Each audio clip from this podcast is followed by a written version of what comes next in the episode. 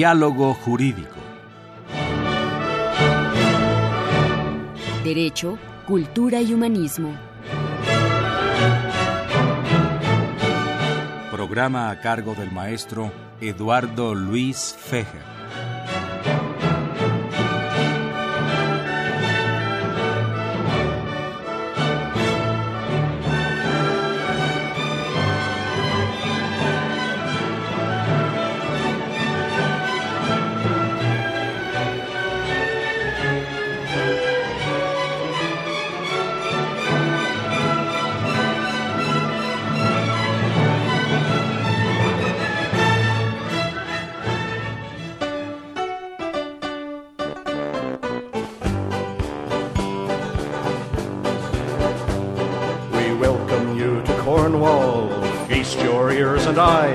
You've just departed England. Aren't you surprised? You've crossed the mighty Tamar, and now you're over here. But this isn't England, let's get that very clear. See the fields and hedgerows, hear the way we talk. Those are cliffs of granite, not of bloody chalk mine stacks on the hilltops, fishing boats at sea. If you think that you're in England, then listen here to me. This isn't England, you stupid twit. This land is Cornwall, we're proud of it. It's part of Britain and the UK.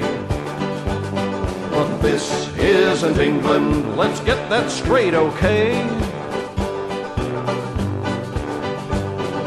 Have a proper pasty and some clotted cream. Have a jar of scrumpy, you'll see what we mean. It's like a different country, you'll say if you're not dull. Well, that's what we're trying to drive into your skull. ¿Qué tal amigos? Muy buenas tardes. Los saluda Eduardo Luis Fejer en esta emisión grabada de la Facultad de Derecho, el programa Diálogo Jurídico con nuestro lema Derecho, Cultura y Humanismo. Pues un programa destinado, destinado y dedicado ni más ni menos que a Francisco Trejo, el padre Cronos, quien por muchísimos años nos ha hecho favor de ser el productor y lo sigue siendo y lo seguirá siendo de este programa. Él acaba de publicar un libro que se llama El Eterno Centinela de Extraño Cementerio y, y otras biografías desconcertantes. Es un libro mucho, muy interesante que él lo escribió ya durante varios años, ahora ya sale a la luz y eh, tengo el gusto de tener como invitados esta tarde en cabina a la querida y admirada jurista, la doctora Consuelo Sirven Gutiérrez. Bienvenida, Consuelo, un gusto. Gracias. Ya ha estado este año con nosotros, así Ya que he estado has estado algunas veces, varias sí. veces. Igual el maestro José Luis Chirino Palomo, también distinguísimo jurista, que nos acompaña en esta ocasión para hacer comentarios sobre el libro. Y saludamos en cabina a Montserrat García Robles, distinguida invitada de la cabina y por supuesto del de estudiante de la Facultad de Derecho. Bien, yo quisiera empezar para preguntarle al padre Cronos, Francisco Trejo, ¿por qué el título del extraño centinela, el eterno centinela de extraño cementerio y otras biografías desconcertantes? ¿Por qué este título? ¿Por qué? Porque en el libro vienen dos poemas, uno que escribí cuando fue el embajador Dermond Brangan de visita a este cementerio en Mineral del Monte. Entonces a mí se me ocurrió escribir un poema y vivía la persona todavía, y ahí yo lo llamo el eterno centinela. ¿Qué persona es la que vivía ahí? Inocencio Hernández Lara, conocido como Chencho, todos lo conocimos así, que por más de 45 años cuidó el Camposanto. Entonces para mí fue una gran satisfacción que estando el embajador Brangan y otras personalidades, que él me aplaudiera. Para mí eso no tiene precio. Cuando fallece Chencho en 2011, eh, yo me inspiré y escribí otro poema y cuando fueron los nueve días de que fue sepultado, eh, yo fui y también lo recité públicamente. Entonces Lidia y Carmen, sus hijas, me dijeron, oye, ¿hay algún problema si el poema que tú le escribiste a mi papá lo ponemos en la lápida? Le digo, pues por mí no hay ningún problema, para mí es un honor. Claro. Entonces en la tumba que ahora corresponde a este personaje está el poema El Eterno Centinela y así, así también se llama una cafetería que puso una de sus hijas, le puso el Ahora, nombre. Eh, plantícanos un poco de Chencho. Yo sé que recibió una distinción de la reina Isabel II de Inglaterra, ¿no? Sí, eh, recibió una distinción. Lo que pasa es que la, la mayor parte de migrantes eh, que llegaron, eh, y tiene que ver esto la situación de Cornualles, que de facto es, pero de jure no es completamente del reino, y por el otro lado, en ese entonces, la isla de, toda la isla de Irlanda en su totalidad era parte del imperio británico. Católica, además. Además, entonces la mayor parte de la gente que yace, pues se les considera, a diferencia del, del derecho mexicano, que al morir muchos derechos se extinguen, este, ellos, a pesar de que estén muertos, se les sigue considerando súbditos de. Entonces, el pretexto o, la, o el, este, el motivo por el cual es por cuidar a súbditos británicos. Ahora, ¿en el cementerio están enterrados este, protestantes y católicos o puros católicos? Eh, en su origen eran metodistas. Ah, ok. En el origen. Pero lo curioso es de que muchos al llegar, y eso yo lo pude corroborar con documentos, se hicieron católicos. Algunos eran criptocatólicos, por así decirlos. Pero porque cuando llega la reforma les dicen, aquí nada más hay de dos sopas. O son anglicanos o escogen otra iglesia, pero no, no, se, no se vale ser eh, fieles a Roma. Entonces la mayoría abrazaron el metodismo, pero muchos eran criptocatólicos, por así decirlo. Muy bien. Consuelito, por favor. Sí, dime. Yo quería preguntarte sobre de los personajes que se, se biografían. Bueno, mira, la obra me gustó mucho. Escribe muy bien el maestro Franz Trejo. Esta obra se me hizo muy amena, atrapa al lector. Eh, fue como una plática entre amigos. Me gustó mucho, hubo datos que yo desconocía lo de Cornualles y la influencia en Hidalgo, hasta una receta da al final del libro de los pastes y por qué los mineros que llevaron y por qué llevaron ese tipo de comida, muy interesante. Y luego la relación también de México con Cornualles, con Irlanda, y de Irlanda pues uno de mis personajes preferidos, pues como ya sabe el maestro Fejer, es Guillén de Lampart. Claro. Y otro, el batallón de San Patricio esas partes me encantaron del libro. Muy bien. José Luis Chirinos. La obra, como dice la doctora, es fascinante y yo la califico con la magia de la, la intemporalidad de la historia. Parece un acto de sueño el ver que principios de hace mil, dos mil años políticos, la idea de democracia que planteas en tu libro, la existencia del ducado, la influencia que reciben de Roma y viceversa, la influencia de Cornuale, perdón que diga, no, no diga Cornualle, sino Cornuale, eh, sería quizá la pronunciación correcta. Y antes de que llegue la presencia del estaño en América vía los mineros de Pachuca, curiosamente hay otro personaje que primero lo aplica, Hernán Cortés. Hernán Cortés, descubre minas de estaño aquí en, este, en, Guerrero. Y es el que primero transforma a dicho metal en utensilios para la vida cotidiana. Y no puede ser de otra manera porque el texto revela por la presencia céltica en la formación de la personalidad española. No olvidemos que son los celtas los que llevaron las técnicas de la minería, el carro de la guerra y las armas, el acero, a España. Y el jabón también. Y el jabón también. Entonces, este, es un conjunto de elementos culturales que se conjugan en la obra y que la línea viene desde los fenicios. ahora la, impronta, sí, perdón, ahora la impronta irlandesa en México es, es, importante porque hay gente de, muy destacada en todos los tiempos de apellido irlandés, ¿no? Y yo quisiera que abundáramos un poco por O'Donoghue, por supuesto, que fue el último capitán general, no virrey de la Nueva España, ¿no? Después de firmar los tratados de Córdoba, pues eh, le dieron le dieron alguna pócima extraña porque llegó en agosto a firmarlos y en noviembre ya estaba muerto. Pero está enterrada su, su, su viuda en Santa María la Redonda.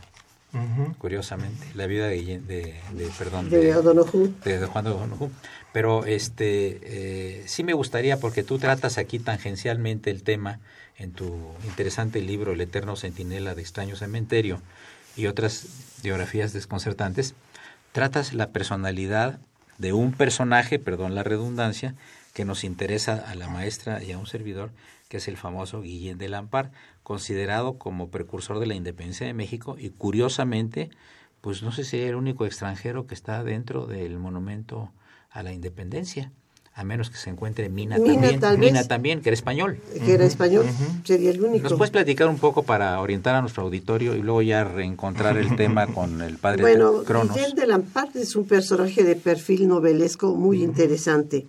Llegó a México en el siglo XVII y dentro de la columna de la Independencia está un mausoleo donde guarda los restos de 12 de nuestros héroes.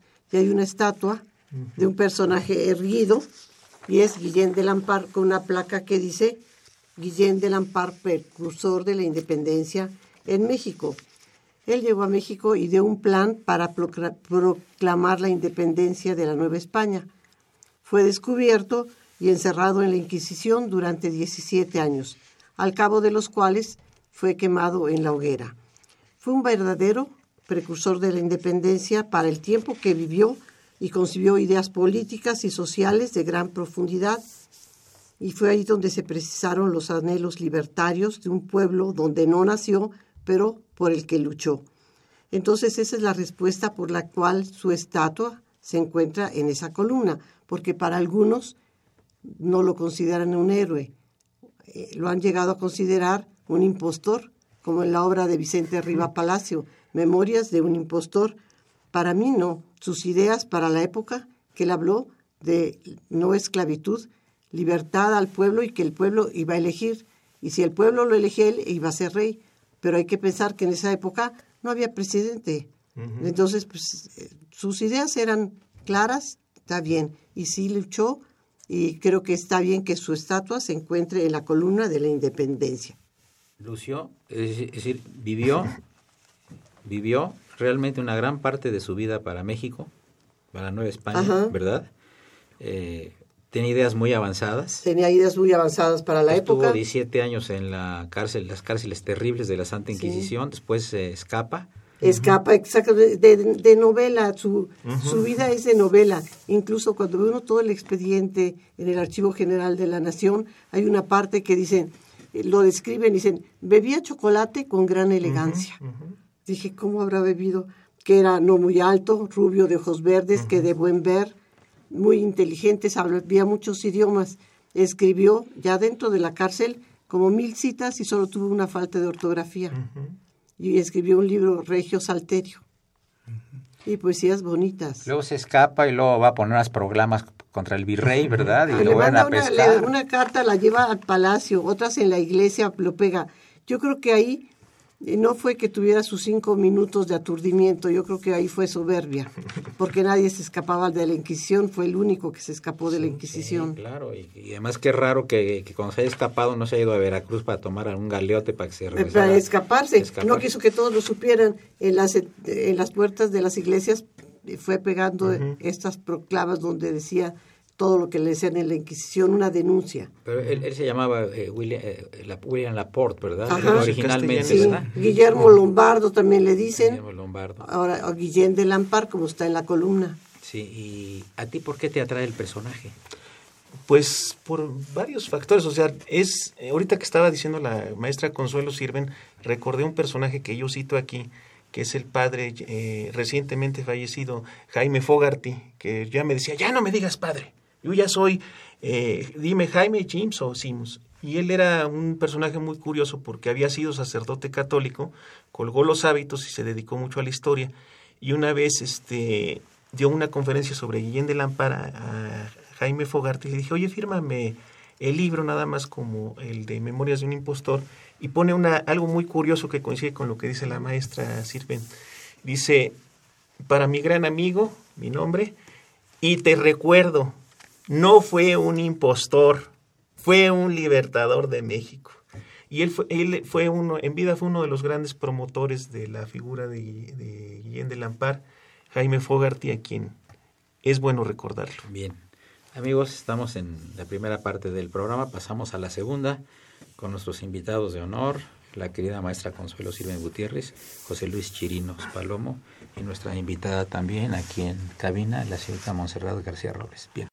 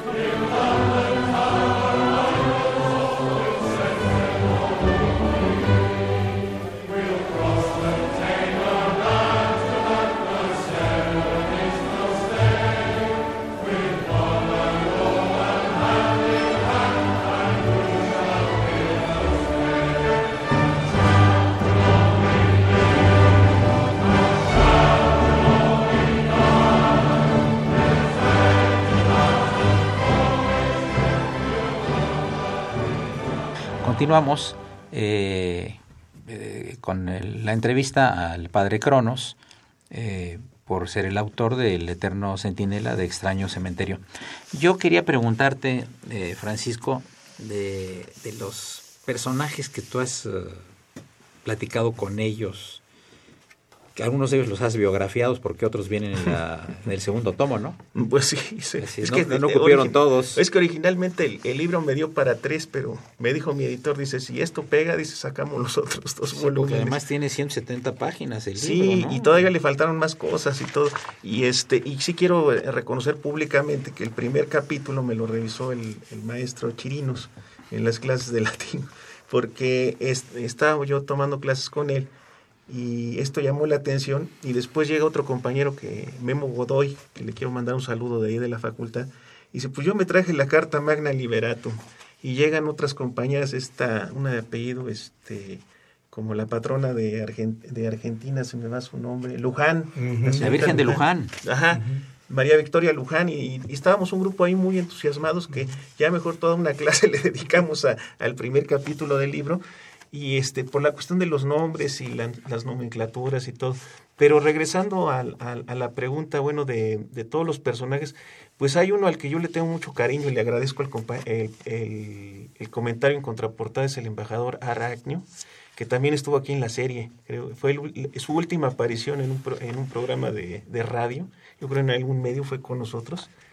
El embajador Agnew es un, un, hombre de mucha cultura. Platícanos un poco la historia de Agnew, porque es muy interesante. Él devino en sacerdote, no era sacerdote. No era. Así es, ¿verdad? Sí, sí, y sí. después dejó de serlo. Después dejó de serlo. ¿Cuál es tu contacto con él? Platícanos, porque pues al seguimos, auditorio le puede interesar mucho. Pues seguimos este, en contacto casi cada mes. Me refiero, ¿cuál fue tu primer contacto? ah, él? es curioso. Yo recibía correspondencia con la, en la Embajada de Irlanda en Washington, porque en ese entonces era concurrente con México, no había embajada.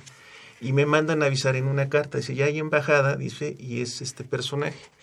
Y yo lo fui a buscar, y la primera persona que yo conocí fue su asistente, Harriet Jones. Y todavía hablándome de, mucha, de una manera muy formal, ay, ¿cómo está usted? Pase usted. Y paso yo con Agnew. Y dice, oiga, me da mucho gusto conocerlo, dice.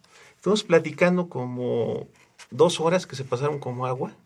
¿Hablaba español él? ya en ese entonces él hablaba español. Lo que pasa es que él, incluso eso sí lo platico en el libro, él aprendió a hablar español porque llega a Argentina y curiosamente este, este dato le va a interesar al maestro Chirinos también especialmente. Él no hablaba español cuando lo mandaron de embajador a Argentina. dice, yo les hablaba en latín a la gente y les empecé a hablar en latín al, al jardinero, al chofer, a todo el mundo. Y ya cuando me di cuenta empecé a hablar este, español y eso me lo dijo en ese primer contacto que tuvimos Agnew y yo. Me dice, ahorita usted y yo estamos hablando eh, latín degenerado, me dice. Pero yo gracias al latín eh, aprendí a hablar el español y, he aprendido muchas lenguas. Entonces, este, así fue como él me platicó y ya de ahí este, empezó el contacto con, con Agnew, que pues este, contacto pues, se, volvió, se volvió amistad hasta la fecha, no digo en el sentido que llevamos una relación de, de que pues, intimamos, en el sentido que él me platica sus penas, sus alegrías, yo también se las platico y seguimos en contacto. Entonces yo le dije, fíjate que voy a hacer este proyecto. Dice, pues sabes qué, te hago un comentario para el, anverso, el reverso de, la portada de tu libro. Yo le pediría al maestro Chirinos que en la contraportada del libro nos lea, por favor, alguno de los, de los comentarios que, que salieron ahí, por favor. Entre otros dice el siguiente, Franz Trejo es un destacado comunicador y periodista de una alta sensibilidad artística. Es Eduardo Kovalierker quien lo dice. También embajador de las letras argentinas. Embajador de las letras de la Sociedad Argentina de Escritores. Tenemos otra que dice Franz Trejo, entre otros temas, rescata el legado teutón del estado de Hidalgo, colocado en el altar de la patria la memoria de Juan N. Kavner, el dragón minero. Del que vamos a pedirte que hables en un ratito más. Y eh, lo dijo Vivian Hauptvogel, periodista y publirelacionista.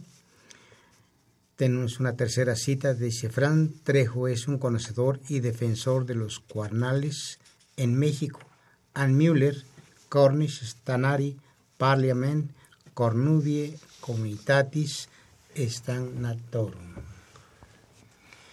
Eh, tenemos una más muy interesante. Durante mis seis años como embajador de Irlanda en México, Franz Trejo me ayudó en temas culturales sus conocimientos sobre los irlandeses que han llegado a México jugando un papel en la historia de dicho país me han sido útiles. Su entusiasmo por temas de las relaciones bilaterales es muy fuerte. Art de Agnew, ex embajador de Irlanda en México. Conocedor del alma humana y sus meandros. Trejo se adentra en sus personajes extrayendo de ellos cuitas y confesiones atractivas e interesantes. Eduardo Luis Fejer presidente de la Academia de la Literatura, de Literatura del Instituto Mexicano de Cultura. Y finalmente esta última que dice, Franz Trejo, está consciente que no hay reglas para juzgar el pasado y que si lo analiza en los diagnósticos y hasta en anécdotas, de alguna manera acaricia el futuro. Arturo Ortega Blake, economista, historiador y escritor de bestsellers. De ahí es donde yo me permití tomar la idea de la intemporalidad de la historia. Fíjate que eh, yo en algunos textos también lo tomo y, resulta, eh, estuve recientemente en Buenos Aires en la Asociación Argentina de Escritores y hubo una discusión si, si la historia era ciencia o no era ciencia. Es, fue muy interesante porque había una historiadora, no literata como eran todos, estábamos ahí, que estuvo defendiendo a ultranza que era una ciencia. Y el secretario que fue de Borges, el señor Roberto Alifano, que ha estado aquí en los micrófonos de Radio UNAM, que es un tipo inteligentísimo, brillantísimo, gran escritor y poeta, le decía que no, porque la historia no puede, no, no reúne las características de una ciencia. Y yo les quiero preguntar aquí a los maestros Chirino y a Consuelo Sirven, ¿qué opinan de esto? Consuelo sirve. Eh, creo que los dos nos damos el uso de la palabra uno a otro. Primero a las damas. Bueno, primero a las damas. No les va a gustar lo que voy a decir, porque todos dicen que la historia es una ciencia. Pues yo lo veo difícil. ¿Cómo vamos a repetir los acontecimientos? ¿Cómo? No, para mí no sería. Ahora, ahora, en la historia entra la subjetividad del que le escribe. Sí. Sí, entra la subjetividad del que le escribe. Entonces yo puedo describir un personaje, puedo decir, me gusta mucho Madero, pero odio a Porfirio eh, Díaz o viceversa. somos seres humanos y, ser completamente imparcial es difícil. A veces está uno escribiendo y yo empiezo a escribir sobre la historia de México y cuando llego a la época de la conquista, aunque no quiera, me inclino hacia los indios y, y no voy a ser imparcial. Yo creo que el único libro completamente imparcial es el directorio telefónico. Siempre hay parcialidad. Sí. Cuando no debe ser, pero somos seres humanos y eso pasa. Por lo tanto, tú haces la afirmación confirmando Que lo sé que a los historiadores no les va a gustar, pero para mí no es ciencia. ¿Qué podría ser entonces? ¿Un método?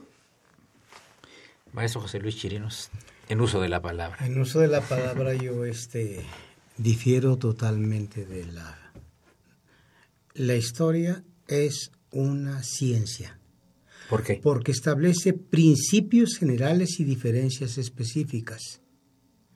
Muchas instituciones, democracia, soberanía, división de poderes, aún república, federalismo, son instituciones establecidas intemporalmente en distintas latitudes. La conocieron los griegos, los romanos, la conocieron en el mundo mesoamericano, con sus diferencias específicas. Y por lo tanto nos encontramos que sí es una ciencia, sobre todo se apoya en el más alto ordenamiento jurídico, el derecho natural. El derecho natural es un concepto intangible y permanente, Que existe. que existe. Claro. Entonces, el hecho de que no podamos comprobar o reciclar el fenómeno, pues por una razón muy sencilla, la historia no es una verdad acabada, siempre es un campo de estudio que hay que estarlo volviendo a reciclar para tratar de encontrar las verdades ontológicas del derecho. Háblanos Justicia, equidad, son Claro, cosas que claro. Sería interesante ver la opinión del doctor Fejer. Me parece perfecto, pero aquí el que entrevista soy yo. Bien, mi querido maestro Trejo, este, háblanos de Canfer, el Juan N. Canfer. Juan Nepomuceno Cánfer, que Sí, fue... ese es un personaje muy interesante que él trata aquí, que me gustaría Sí, que sí, lo repitieras. Lo que pasa es que- ¿Cómo estuvo contacto? Seguramente por el descendiente primero. Sí, lo que pasa es que es muy curioso cómo, yo lo narro en el libro, pero eh, yo no sé cómo, pero establecí yo el contacto con su descendiente y me enseñó una documentación increíble, como esa carta que precisamente hace Juárez, firmándola y declarándolo héroe nacional en vida. Y prácticamente toda su vida se la pasa peleando. Estuvo en 5 de mayo, este, estuvo en, en varios lugares clave, pero el más importante es Casas Quemadas. Actualmente en, en Hidalgo ha surgido una controversia de que si la cuna del fútbol, ahora ya resulta que Orizaba, otros que el Club Reforma, y yo ya se los he dicho, les digo, ¿para qué se están preocupando por eso? Si es un pueblo que se puede dar el lujo de decirles, bueno, pues quédense con su cuna del fútbol. ¿Cuántos pueden decir que tuvieron una batalla donde prácti- prácticamente un ejército improvisado derrota a una legión austriaca de Maximiliano? Y eso sí fue histórico. Yo lo narro en el libro. Y el que llevó al frente a ese ejército prácticamente improvisado es Juan Nepomuceno Cánfer, que ya venía de luchar de, del 5 de mayo y de varias cosas. Y entre los combatientes efectivamente había Straffon, Mueller, este, de Villamil, apellidos pues cornuallenses, eh, algunos, irlandeses algunos, que se unen y ahí se reivindican como mexicanos. Y aparte de eso termina todo esto y ya Juárez este, se establece como tal, pero se da un movimiento de tratar de derrocar a Juárez y uno se da en Capula, que es un municipio que está en Mineral del Chico. Pues los va y los calma también. Y él desarticula ese movimiento en contra de Juárez. Entonces realmente Juan Nepomuceno Cánfer, yo incluso pongo ahí la foto que hay una calle en Real del Monte que lleva su nombre, hay un, monumento que recuerda casas quemadas, pero pues nadie se acuerda. Precisamente este programa lo estamos grabando 7 de noviembre. Mañana se celebra 8 de noviembre este, la batalla de casas quemadas y pues nadie, nadie se acuerda. Quizá Murillo Carán, cuando era eh, este, gobernador, y lo platico ahí, rescata esta eh, celebración que Real del Monte debería de, de ser este heroica Real del Monte, como puede ser este Veracruz. Pues, digo, vuelvo a repetir, un grupo de mexicanos comandados por este, a pesar de que es hijo de, de un matrimonio alemán, nacido en Mineral del Chico, que derrotan a una legión de, Maximiliano. Es algo digno de, decirse. Tu este, inclinación hacia todo lo irlandés, ¿de dónde ¿Desde cuándo tienes esta inclinación? Desde que empecé yo a hablar con mi abuelo, que era muy, este, muy cerrado, conmigo se abrió mucho y me empezó a platicar muchas cosas. Él, por parte de su, él, él es descendiente de uno de los que yo narro ahí, Marcial de Villamil y Hammond, que incluso si lo buscan en internet hay un descendiente de él también, es biógrafo de Isaac Newton, Richard de Villamil, del condado de Cork. Sin embargo, el apellido Villamil suena muy de español, ¿no? Porque yo hablo ahí de los milesios, los milesios que llegan a Irlanda y que los podemos encontrar en Cork, eh, de Moran, eh, de Burka, Aquí tuvimos un cónsul, después de que se fue el embajador Agnew, tuvimos un cónsul que así se apellidaba Ruari de Burca. Mm. Y le dijimos, ¿y por qué tu apellido? Yo se lo pregunté y todavía conservo su tarjeta. Dice, porque esos el, el, son los milesios, la gente que llegó de, la, de, eh, de Galicia y de Asturias y se estableció aquí. Milesios. ¿Qué, milesios. ¿qué, origen tiene Es, es, son los hijos de Mil. Ah, milesios. Por eso, Mil es una especie como de Abraham para el mundo judío. O sea, fueron dos hermanos y entonces los, eh, de esos dos hermanos se dispersan. Incluso el mito es muy parecido al, de, al del mundo judío. De hecho, San Patricio luego me lo platica ahí, un poquito las similitudes que hay entre el mundo israelita. Una, una entrevista que tuviste con él, ¿verdad? Sí, exactamente, que viene ahí. Entonces yo le pregunto de eso. Entonces los milesios, y aparte luego otra rama de mi familia por parte de mi padre son, los, son trejuesquius, que incluso hay un, una lápida de, de, este de una familiar mía que está curiosamente en lengua náhuatl en ese de lo que vamos a hablar después de este pequeño paréntesis que nos está haciendo el señor Ferrini.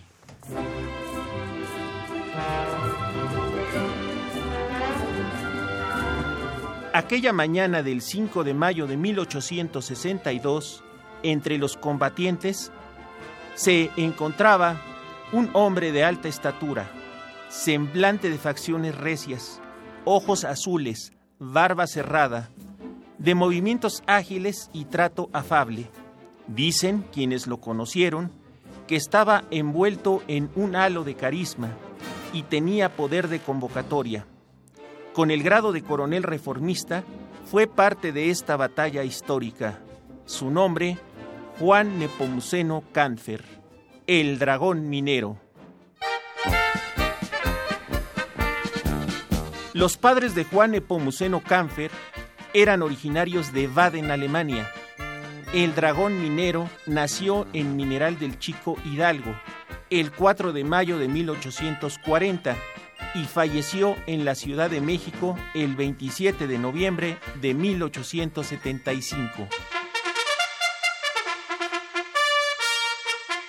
Juan Nepomuceno Cánfer abrazó la carrera de las armas desde muy joven apoyó a la República restaurada ante el Segundo Imperio, siendo nombrado héroe nacional en vida por decreto del presidente Benito Juárez.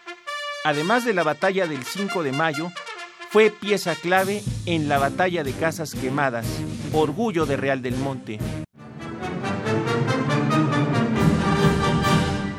Entre 1869 y 1870, combatió y venció a reaccionarios que pretendían desconocer a Benito Juárez en Capula, municipio de Mineral del Chico Hidalgo, así como en otros municipios hidalguenses. Puso en manos de la justicia a un grupo delictivo conocido como los Noriega, quienes tenían asolada a la región minera. Juan Nepomuceno Cáncer, el dragón minero, consagró su vida al servicio de la patria mexicana. Con información del maestro Cuauhtémoc Cáncer, el doctor Andy Correa, el maestro Teodomiro Manzano, en la operación, Miguel Ángel Ferrini reportó para Diálogo Jurídico de Radio UNAM el padre Cronos Francisco Trejo.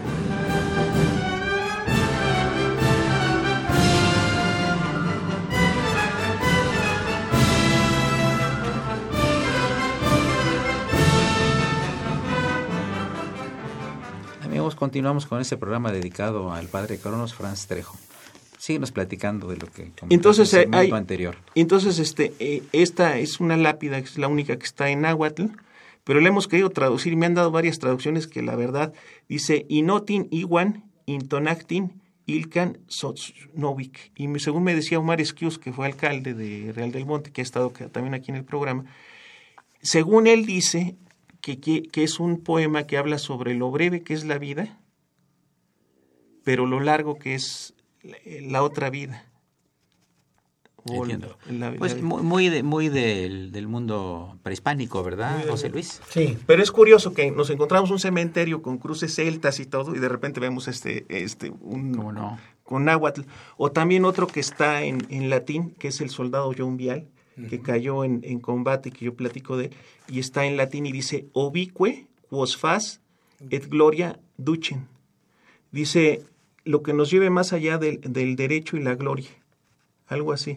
Pero aquí habla del faz, que es la ley divina, no tanto del yure, que es la ley terrena.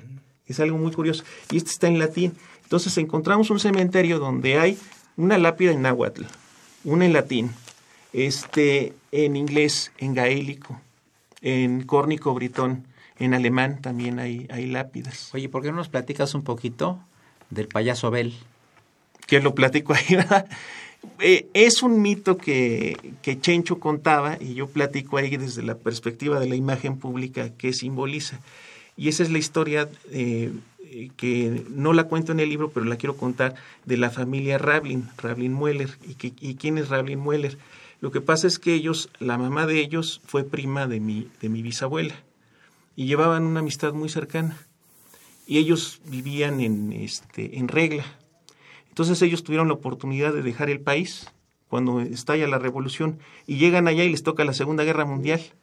Entonces contaban que la tía Dolores cuando ve la Segunda Guerra Mundial se puso en posición fetal y dice yo me quiero regresar al chico, lo gritó en español. Y es cuando ella y su familia se dan cuenta, pues nosotros qué estamos haciendo aquí, esto es ajeno para nosotros, no hablamos más que español, pues nos regresamos a México y se dan cuenta que son mexicanos.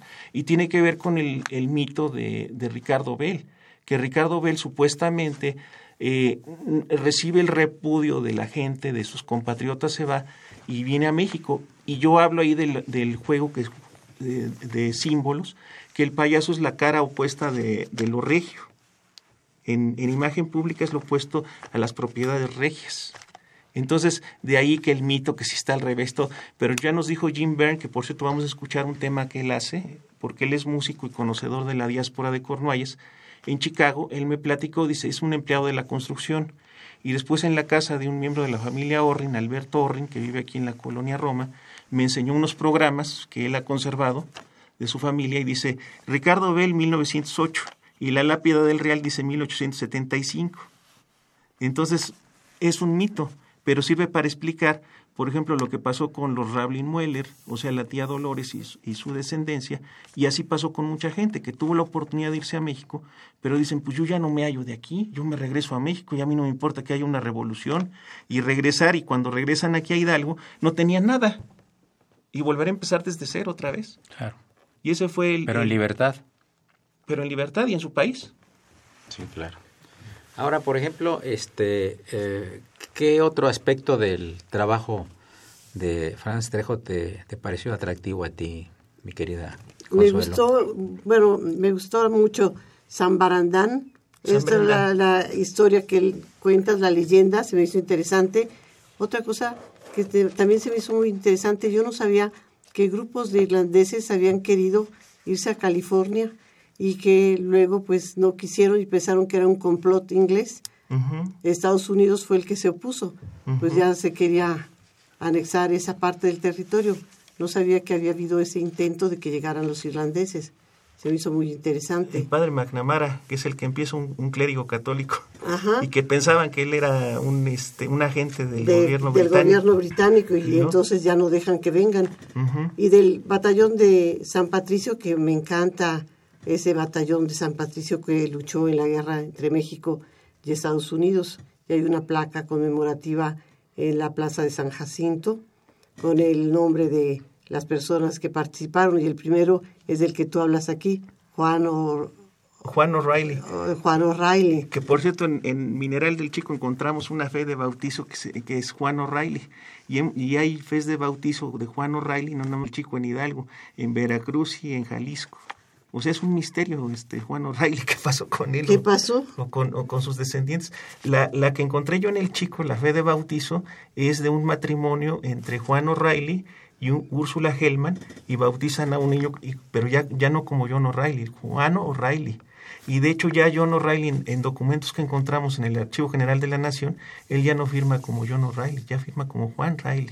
Sí, eso de los, de los que mataron ahí, eh, que fueron setenta y tantas personas que ahorcaron, eh, si dejaron descendientes. Yo no sabía, pensaba que todos habrían sido muy jovencitos. No, nunca pensé en eso. Pero ahí aparece este el doctor Rodolfo McDowell que ha estado aquí. Sí, entonces se me hizo todo eso, me pareció muy interesante. Y anécdotas como la de San Piridian, ¿cómo se... Pirán, que es ah, el, patrón, de, Cornualles. A mí me gustaría que abundaras en esa anécdota que me pareció muy interesante también. Eh, San Pirán es el, santo patrón de Cornualles, que es un monje irlandés que los paganos lo encadenan en una rueda de molino y lo avientan al, al agua. Y en lugar de sumergirse, la, milagrosamente flota y llega a un lugar que se llama Perranport. Incluso en, en, YouTube pueden buscar un video de una misa que, se, eh, que celebraron hace poco ahí. Celebran la misa y todo, donde todavía existe la capilla. Entonces San Pirán dicen que una vez estaba moliendo metal y de repente apareció la cruz de manera milagrosa sobre la piedra. Por eso la bandera nacional de Cornualles es blanca, que es el estaño, y el fondo negro, que es la piedra y de ahí es la enseña nacional. Entonces, eh, San Pirán juega un papel muy importante en la identidad nacional de, de Cornualles. Yo quisiera también preguntarle al maestro José Luis qué le pareció otro aspecto importante y atractivo de este singular libro del maestro Francisco Trejo. Yo resaltaría de ello la importancia que jugó el latín, porque es lo que permitió la recuperación de las tradiciones políticas y religiosas del mundo celta. Es decir, el gran aglutinante de toda la cultura es el latín por su naturaleza escrita, porque él se enfrentó a la perspectiva de las lenguas habladas y el latín le prestará sus fonemas, sus grafemas para darles vida. Mismo fenómeno que sucede aquí en Indias y gracias a ese idioma se recuperan este, se recupera su, su fonética y su gramática. Por eso no te debe extrañar que en el cementerio encuentres poemas en náhuatl, en, en córnico, en latín, en latín porque pues después de todo el latín sigue siendo la lengua que unificó la lengua madre, digamos. La lengua madre. Entonces, este, el náhuatl vive gracias al latín. Sí, claro. Y eso es lo que me, me, me, guía tu trabajo desde la primera vez que me hiciste el honor de consultarlo, porque vimos la importancia que había jugado el latín en la recuperación de la tradición céltica, que será llevada a España y de España no, y, de hecho, pues por ejemplo, como comentábamos, o sea, el mito de los milesios que yo en el, este, pongo aquí en el colofón, este, es un grupo supuestamente de, de, celtas gallegos y asturianos que llegan y se establecen principalmente en Cork. Entonces en Cork podemos oír apellidos como Morán, que, eh, que tanto es asturiano, de Villamil, por ejemplo, de Burca, como este cónsul que tuvimos aquí. Entonces, es un intercambio que existe entre los celtas que son de la península ibérica y, principalmente el condado de Cork, que también de ahí son los Blake, que por ejemplo se lo explica. Ahora, una pregunta más. Si hablamos en sentido contrario en España, también hubieron muchos irlandeses y celtas avecindados en, exactamente entre ellos O'Donoghue pues con esos apellidos O'Donoghue de la Coruña no en la Coruña principalmente en Asturias Ajá. y qué tan aceptados fueron por la sociedad española eh? pues igual que en México por por el catolicismo por, por varios valores que son parecidos a, la, a, las, a las sociedades hispanas. Ahora, ¿por qué se conservó Irlanda católica siendo parte del imperio británico? Sea nominalmente, porque pues eh, cuando llegaron las reformas protestantes estuvieron muy fuertes y también así que acabaron con todos los segmentos católicos, ¿no? Y a veces a sangre y fuego, ¿no? Pues, matanzas, etcétera, etcétera. Pues ya lo, ahora sí que redondeando lo que comenta el maestro Chirinos y que lo analizamos en clase alguna vez, fue precisamente por, por esta cultura latina. O sea, realmente eh, hay un libro que yo no lo, no lo cito en la obra, pero sí es muy bueno, que alguna vez me lo enseñó Carlos Mayer, historiador, que le mandamos saludos, que dice, ¿por qué los irlandeses salvaron la cultura occidental? Y tiene que ver con lo que está diciendo el maestro Chirinos, porque eh, muchos de los irlandeses curas fueron los que educaron a los reyes y a las clases pobres de toda Europa. Pues llegamos a la parte penúltima del programa. Están los maestros José Luis Chirinos Palomo y Consuelo Sirven Gutiérrez ornamentando esta plática relativa al nuevo libro del maestro Francisco Trejo, el famoso Padre Cronos.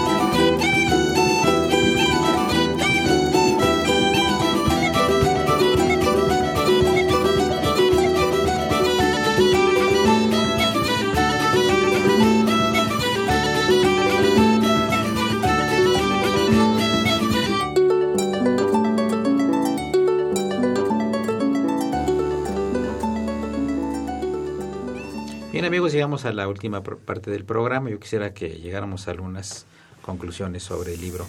¿Qué otro personaje te ha sido atractivo que hayas puesto aquí en estas páginas? Híjole, pues, está, un poco difícil. Bueno, eh, de los cinco personajes escoge uno. De los cinco. Sin menosprecio de los otros cuatro. De los, de los otros cuatro. Para ser equitativo, ¿verdad? Bueno, ahí este, pues hablábamos, yo quiero retomar la figura de Inocencio que, precisamente pues es, es un homenaje para Inocencio que pues muchas veces él, él mantuvo cuidado el cementerio porque si comparamos las fotos de hace 10 años cuando se, se empieza a rescatar el cementerio, pues estaba en el olvido. Una vez eh, me encontré un video en, en, YouTube de una persona que iba haciendo un supuesto tour por el cementerio y dice, pues quién sabe si haya descendientes, pues cuál, pues sí, hay muchos, ¿no? De gente que, que tiene alguna conexión con, con, este cementerio. Por ejemplo, una broma que siempre se dice es que la mitad del pueblo se apellida Esquios y la otra mitad se apellida Trejo, en Real del Monte. Entonces, pues ya eso nos dice bastante. Simplemente la rama de los Esquios fueron tres hermanos que llegaron a México. Pedro Esquios, John Esquios y un tercero, no, ahorita no lo recuerdo, y checaba yo el árbol genealógico de los Esquios, ellos fueron diez hermanos y tres vinieron a México, por eso hay mucha gente que se apellida, por ejemplo, Esquios en México. Entonces, eh, Chencho hizo una, hizo una gran labor porque, y todo el mundo lo dice, lo único malo de Chencho es que nos dejaba encerrados, y eso mismo me lo dice Mike Kineran, un investigador al que le doy las gracias, que está haciendo estudios de genealogías muy padres y que nos ha pedido información a mucha gente, y yo la primera vez que llegué me dejó encerrado. Y lo mismo le pasó al embajador Agnew.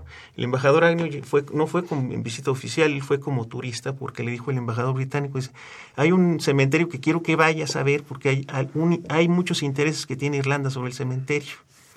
Entonces llega el embajador Agnew, pero él llegó como turista y saludó a Chencho, platicó con él y le dice, permítame un momentito, dice que lo dejó ahí encerrado y tuvo que esperarse como una hora que regresara y le volviera a abrir la puerta. O sea, no había modo de salirse del cementerio. No, porque él cerraba, se oía cuando él cerraba y lo dejaba uno ahí adentro. Con llave. Sí, y tenía uno que esperar a que él regresara, aunque su casa está ahí junto, todavía existe su casa. De hecho, en la tumba de Jonathan Siever, que es un irlandés nacido en Dublín y muerto en, Pachuca, está exactamente atrás de la casa de Chencho. este, este irlandés es este enigmático porque por eso fue que, el Centro Universitario Irlandés les dio la medalla a sus hijas ahora de Chencho. Porque hemos buscado familiares que no necesariamente conserven el apellido, que tengan que ver con, con Jonathan, y no los hay. Y el embajador Agnew buscó en Dublín, hay cinco familias de apellido Ciber, y dice, ¿ustedes saben de alguien que se haya ido a México? Y dice, no, no sabemos. Entonces yo en los archivos de Ellis Island lo encontré, pero que hace un viaje de regreso, y ahí cito yo la ficha. Y se va en un, via en un barco que se llama el, el México 1906 a hacer una visita y regresa. Y hace rato que comentaba yo de la tía Dolores, eh, prima de mi bisabuela, a ella yo la localicé cuando vienen de regreso en un, en un barco que se llama el Transilvania, que alguna vez escribí un poema y aquí lo recité que se llama A bordo del Transilvania, yo descubrí que soy mexicana, que es muy padre, me imagino que es lo que dice ella. ¿no? Claro. Entonces, este, pues esos son- también son personajes enigmáticos, por este, este irlandés que no hemos encontrado parientes y que las muchachas que cuidan el cementerio siguen cuidando la tumba. Oye, y digamos, este, el segundo tomo de, de este libro, más o menos, que a, a quiénes se referiría o qué, cuál es? Pues cuál es lo que opinión? pasa es que me, este, como yo hice el libro y pensé en varios personajes, ahí yo metería, por ejemplo, sale un libro sobre músicos, otro sobre escritores, pero ya serían este hacer otras otras biografías de otros personajes, quizás no muy metidos en, en el mundo eh, cel- celta, celta. celta mexicano. Ajá, Por ejemplo, este Iván Portela, que ya lo hemos comentado aquí, claro. que yo hablo de su lado B porque todos sabemos su historia de Iván Portela, que Teresa Cody, que estuvo en Irlanda, todo, pero es muy interesante rescatar lo que le pasó a Iván cuando lo confundieron con un terrorista de, de Fidel Castro en, Plat- en- platica, en platica, Irlanda. ¿no? platica. Pues que él está allá en Irlanda, Iván Portela, y, le- y de repente le toca ver el atentado contra el embajador británico que están parados ahí en el balcón y estalla la bomba y, y dicen que pasó el monóculo volando y cayó en el patio de donde están los curas legionarios. Y dice, Iván, dice, mejor quédate y no vayas a... que él quería ir a Francia. Y él de necio que se iba a Francia. Y se va a Francia y lo y atraviesa el ferry y un ins- inspector de apellido Fix, no Fixamudio, Fix, este, le dice, pues ¿sabe qué? Queda usted arrestado por ser sospechoso de un atentado en contra del embajador de su majestad. Y que lo encierran y todo. Y casi, casi, este, le preguntan que quién era porque se había ido de Cuba y él les platicó que pues prácticamente Fidel Castro lo corrió de Cuba. Entonces ya cuando le dicen, ¿sabe qué? Usted no es sospechoso de nada y se puede ir. Y a mucha gente le emociona, incluso el embajador Siem- siempre que hablamos por teléfono, que ahora lo hacemos dos horas, nos ponemos a hablar por teléfono, México, Dublín, siempre me dice, dice, ya dile a Iván que mejor escriba su biografía y eso es más atractivo que la poesía para él. Bueno, pero habla un poquito de Teresa Cody porque es muy interesante para nuestro Teresa auditorio. Cody es que eh, Iván llega a, a estudiar allá. Joven. y- joven, de 24 años, y conoce una joven también, pero campirana, que se llama Teresa Cody, se enamora de ella y todo. Y hacen un juramento, un gay se le llama, que en México sería aquí, grabé en la penca de un maguey tu nombre. Entonces se iban a casar y todo, pero él le llega, eh, él tuvo que regresar a México, regresa a México y sigue, quiere establecer contacto con ella, pero todas las cartas se las regresan. Entonces él lleva más de 30 años buscándola y no la encuentra. Más yo creo que 40. Yo creo que 40 años. No encuentra el amor de su vida. y no la encuentra. Entonces ya le hemos preguntado, digo, por ejemplo, el embajador Agnew ahí, eso lo platico en el libro, dice, oye Iván, dice, dice, entiende que ya ha de ser casada, tiene hijos, todo, y qué tal si el marido es más fuerte que tú, dice, te va a poner una... Y ahora que estuvo en Irlanda Iván en el 2009, este, creo que fue, iba llegando y ya luego, luego se quería salir a la calle a buscarla y dice, oye, cálmate, dice, hay otras cosas que hacer aquí, dice. Ese es amor del bueno, ¿eh? Ese es amor del bueno. Ahora, lo que es interesante que nos relate brevemente, ya estamos en la última parte del programa, este, el padre Cronos, Francisco Trejo, con este interesante libro, eh, es eh, cómo sale Iván Portela de Cuba. Iván Pues, Portela, que es un gran poeta y Es un escritor. gran poeta y está considerado uno de los más grandes literatos eh, en lengua española de temas cel- celtas, en especial celta-irlandeses. Lo que pasa es que él escribía eh, poesía en un periódico que era contrario a Fidel Castro. Entonces Pero ya pura le- poesía. pura poesía. O eran poemas contra Fidel. Ajá. Entonces le dicen que pues alguien les pasa el, el tip y dicen, ¿sabes qué? Que mejor este vete del país. Para no hacer largo el cuento, él llega con el embajador Bosques, que es digno para hacerle un programa aparte aquí en esta serie. Y entonces el embajador Bosques le dice, bueno, Iván, puedes permanecer en la embajada. Y ya llevaba seis meses y dice, yo ya no te puedo tener aquí, o sea, o te vas o te quedas. No, pues me voy. Entonces él sacó la bandera mexicana del nicho, la arrea y, lo envuelve en la bandera, lo, le pone unas esposas y dice, vámonos. Y llegan al aeropuerto Iván ve a sus padres a una distancia de 50 metros en el aeropuerto, empieza a llorar y le dice, Iván, ¿te quedas o te vas? Se limpia las lágrimas, yo me voy. Y ya llegó aquí a México.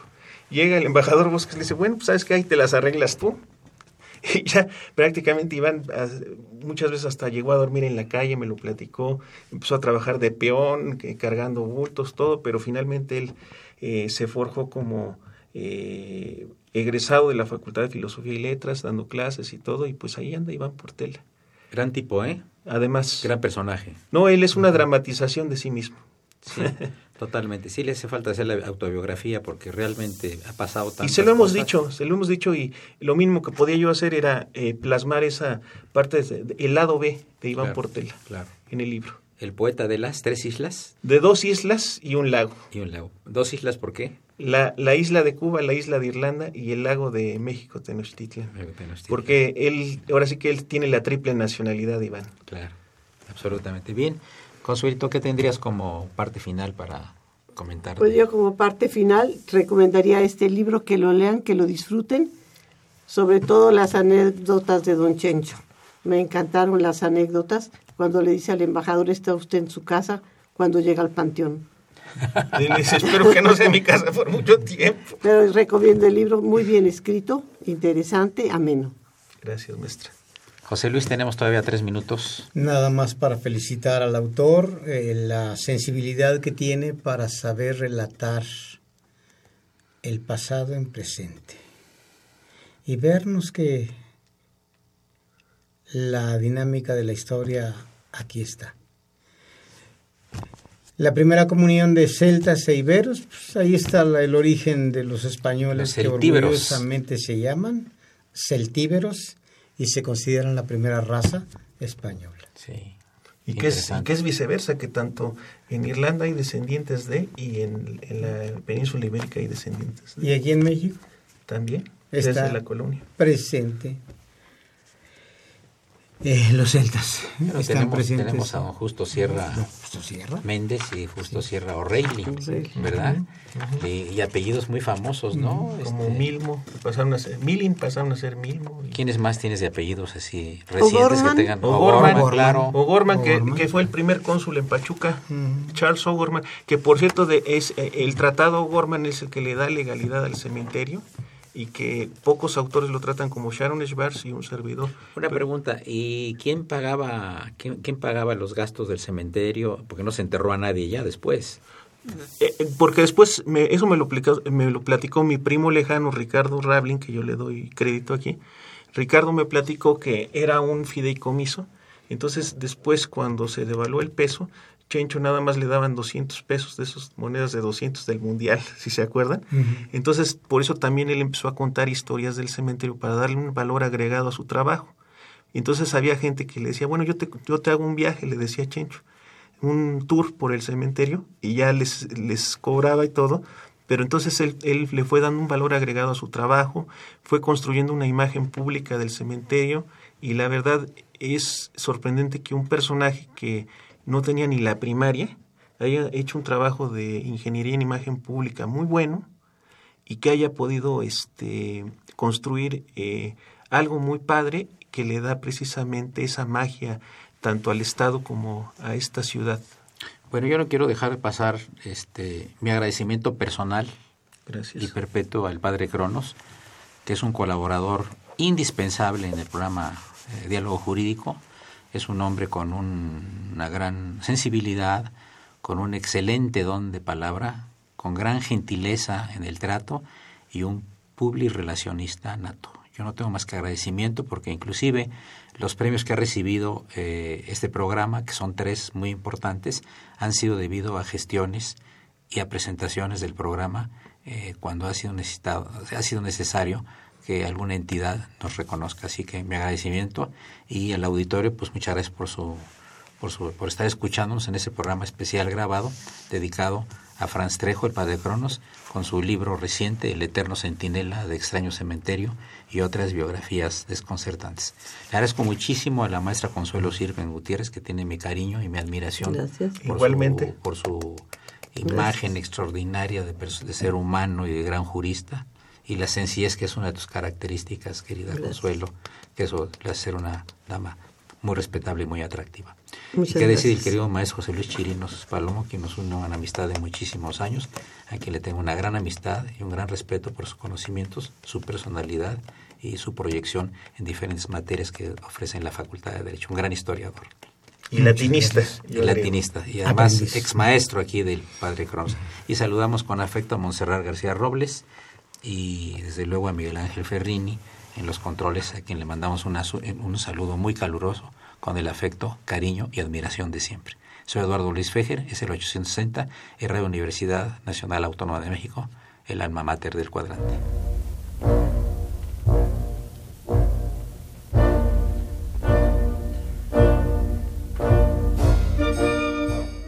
Diálogo Jurídico fue una coproducción de Radio UNAM y la Facultad de Derecho.